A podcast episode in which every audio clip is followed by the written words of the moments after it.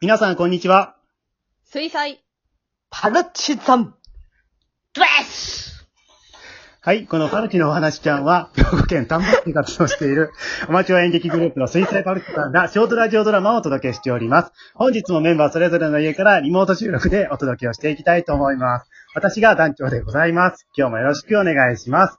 ではですね、今日一緒にお送りするメンバーから自己紹介をしてもらいたいと思います。お願いします。はい。はいち。ょっと濃ゆい、濃ゆい二人に囲まれてちょっと怖いです。アキラです。はい。そして、皆さん、こんばんは。味噌汁で唇を大やけどしました。ジョイです。はい。そして、こんばんは。除菌もできる、ついこです。はい。そうしましたら、今日は、アキラさん、ジョイさん、チコさんの3人と一緒にお送りをしていきたいと思います。皆さんよろしくお願いします。よーいよろしくお願いします。怖いよあの、最初からちょっとかまさないでもらえますか いや、ちょっと動揺したんですけど、かなり。今回は半沢直樹風で行こうって話になったのそうやで。ね。癖が強い。せやな、もう、ほんまに。はい。怖いよはい。じゃあね、今日もいつも通りの出だしからちょっと始まったんですけども、えー今回ね、ちょっと番外編でございます。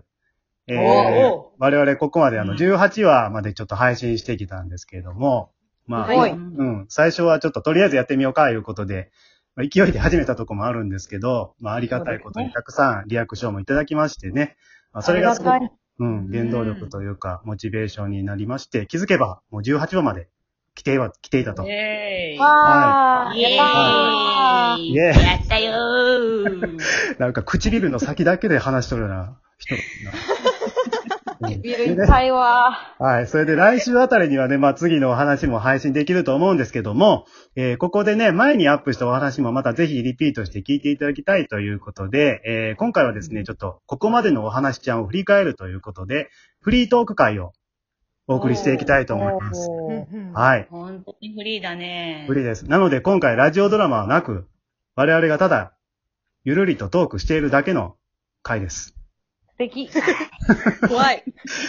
大丈夫ですかね、これね、この企画は。勝負でしょ。大丈夫ですか事故だらけの企画になりそうですけど。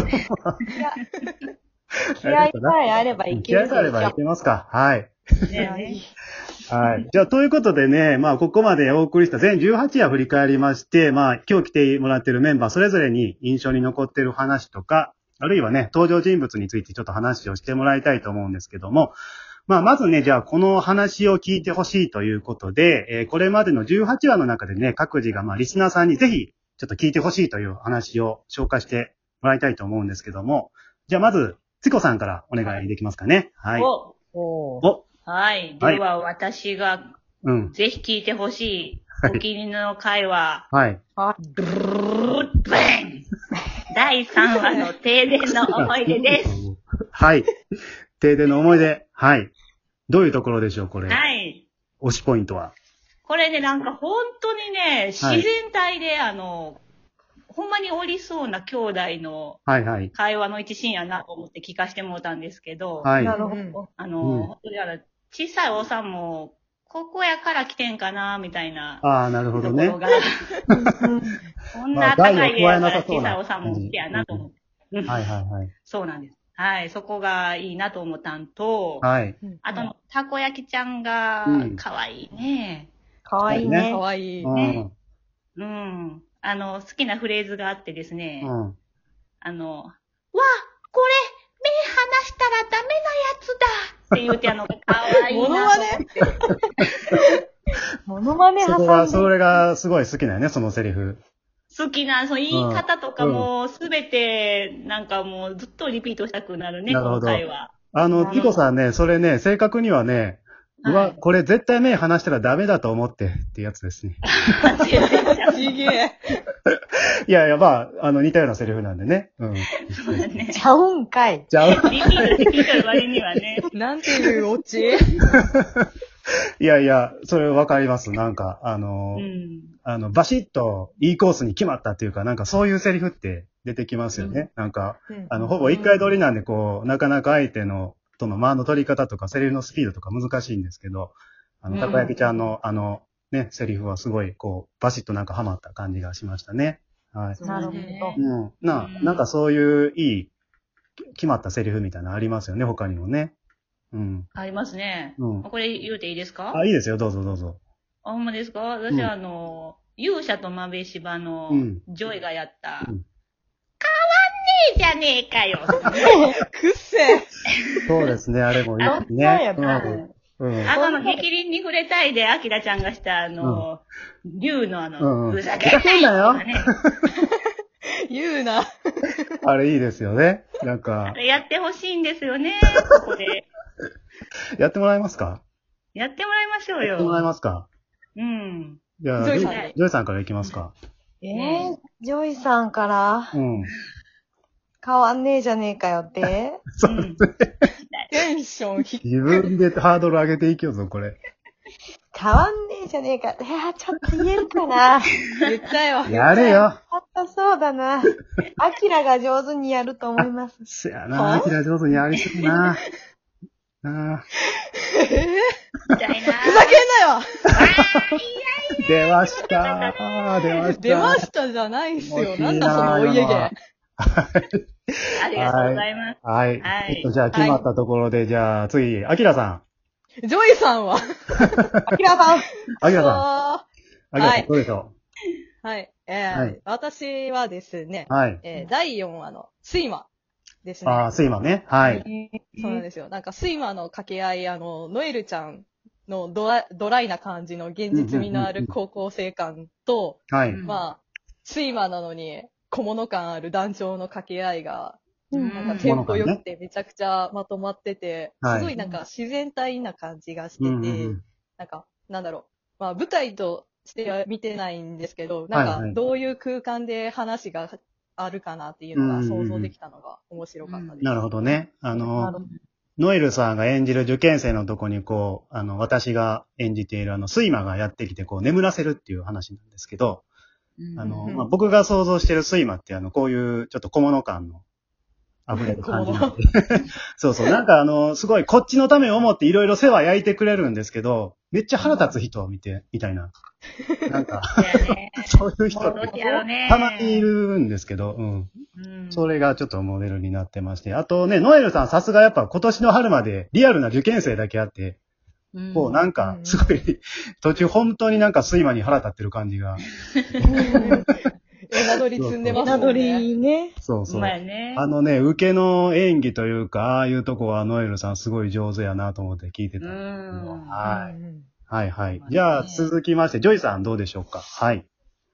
はい。はい。私は、えっと、第4話の、はいクラゲの色、私の海がすごく好きで、なるほど。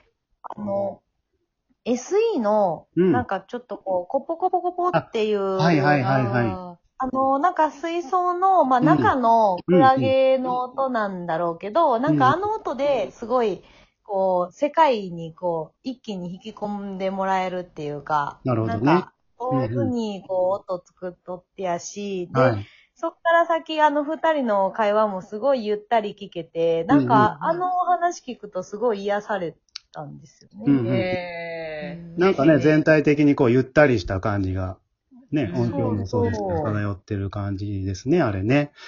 あの、音はね、実はあの、音響やってくれてる Y ちゃんが、ちょっと名前出せないんですけど、Y ちゃんいるんですけど、ね、うんあの、Y ちゃんがこう見つけてくれて、すごい、これどうですかって紹介してくれたんですけど、すごいぴったりの音いいで、すねうん、すごくあれハマったなと思僕は思ってるんですけど、ね。うん。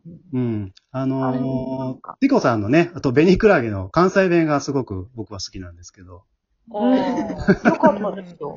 あの、なんか、そうそう。年齢が、う。うんん。なんだろう、あの、出てないのに、うんあ、この人と、このベニクラゲとう、んうん。この女の子は全然違う世界で住んでるんやなっていうのがなんかすごいよくわかって。ああ、そうですね。なんかこう、お互いの世界というか。う。こうん通じ合ってるみたいなうんうんうん感じがすごい、あの、良かったです。二人ともとっても。そうですあね。ー嬉しいそうね。そう。あのー二人ともね、あの、やっぱたこ焼きさんもそうな、ま、間の取り方が結構絶妙というか、うん。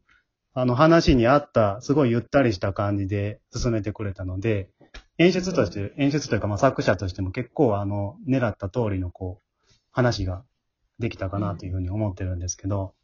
でしたね。すごいよか。ったね、あれね、本当に。はい。ねえ、ありがたいですね。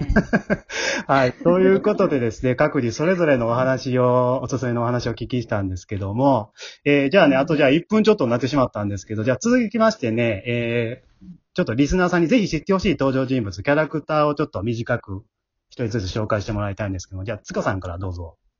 はい。はい私の推しは、えーはい第17話で出てきた、僕は喉自慢ができないうの、ん冴えない夫、徹さ んです。はいはい、まるちゃんですね。劇団 CM。もうあの、はい。子猫とか拾ってきそうなぐらいいい人が出てるなと思って。そうやね。あれ、はい歌がド下手なのに、のど自慢にエントリーされてしまうって いう。はい。はい、じゃあ、アキラさんどうでしょうかはい、えー第7話の、まうん勇者と豆柴の豆柴です。あもう、とりあえず可愛い解体、はいあもうなんか、可愛いオブ可愛いって感じで、 なんか子犬の鳴き声がめちゃくちゃ合ってたんで、すっごい解体。そうですね。センちゃん演じてくれたんですけども、最初聞いたとき、もうこれ正解の答えが来たっていう感じしましたよ。 なんか、うん。あれは、すごい練習してましたね。 そうなの。そうなんやねなるほど。はい。じゃあ、ジョイさん、最後どうでしょえっと、私は、激凛に触れたいで、アキラさんが演じた、竜が、うなるほど。すごい好きですね。はいはいなんか、いやー、ハマっとんなーってさっきのね、ふざけんなよもそうやけどね。あまりにハマっとんな ーと。だから、まじ切れする役はいいですね、アキラさんのや役っぱね、マジ切れさせたいですね、常に。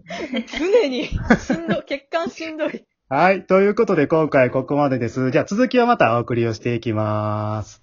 はーい。